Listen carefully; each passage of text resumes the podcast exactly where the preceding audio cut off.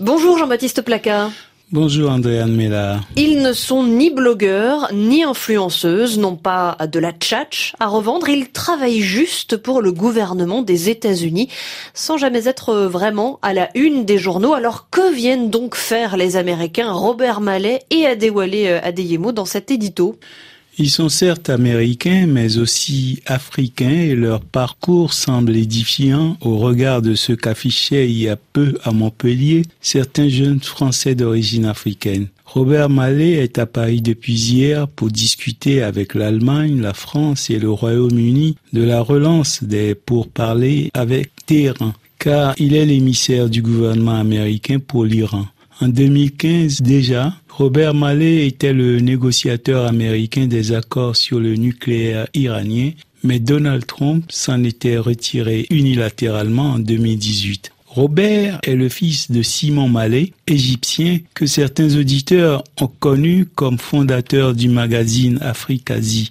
Sous Valéry Giscard d'Estaing, Simon Mallet avait été expulsé de France à cause de l'hostilité de ses écrits et de son magazine à la politique africaine de la France et plus généralement au colonialisme occidental. Robert Mallet avait 17 ans lorsque sa famille retourne s'installer aux États-Unis.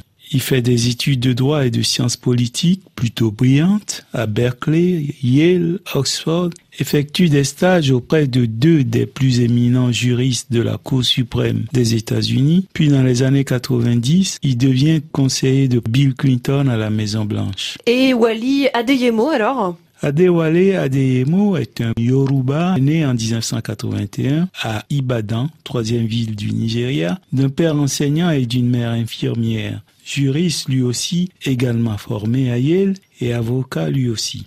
En 2004, Adewale Adeyemo devient à 23 ans un des directeurs de campagne de John Kerry et se fait remarquer par son aisance intellectuelle et son calme désarmant. C'est lors de cette même présidentielle que John Kerry offre à un jeune sénateur noir de l'Illinois nommé Barack Hussein Obama la chance de sa vie en lui confiant le privilège de prononcer le discours d'ouverture lors de son investiture comme candidat du Parti démocrate. Adewale Adeyemo assumera diverses fonctions avant d'être nommé en décembre 2020 secrétaire adjoint au Trésor dans l'administration Biden. À 39 ans, il devient le numéro 2 du ministère américain des Finances et ce jeune homme à l'éternel sourire d'enfant peut à tout moment désormais devenir numéro 1, lui qui a pour devise personnelle donner une chance aux gens quand ils en ont le plus besoin.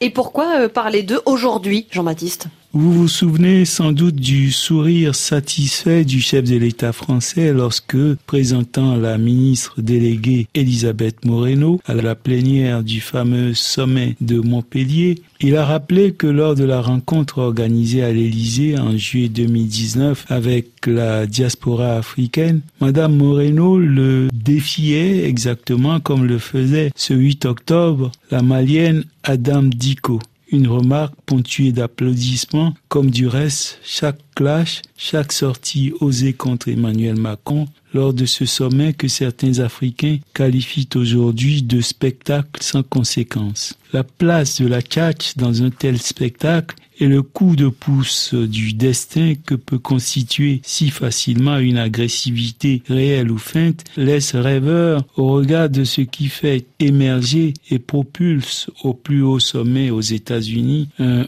Obama, un ADMO ou un Malais, tous repérés à un âge qui était plus ou moins celui des jeunes présents à Montpellier.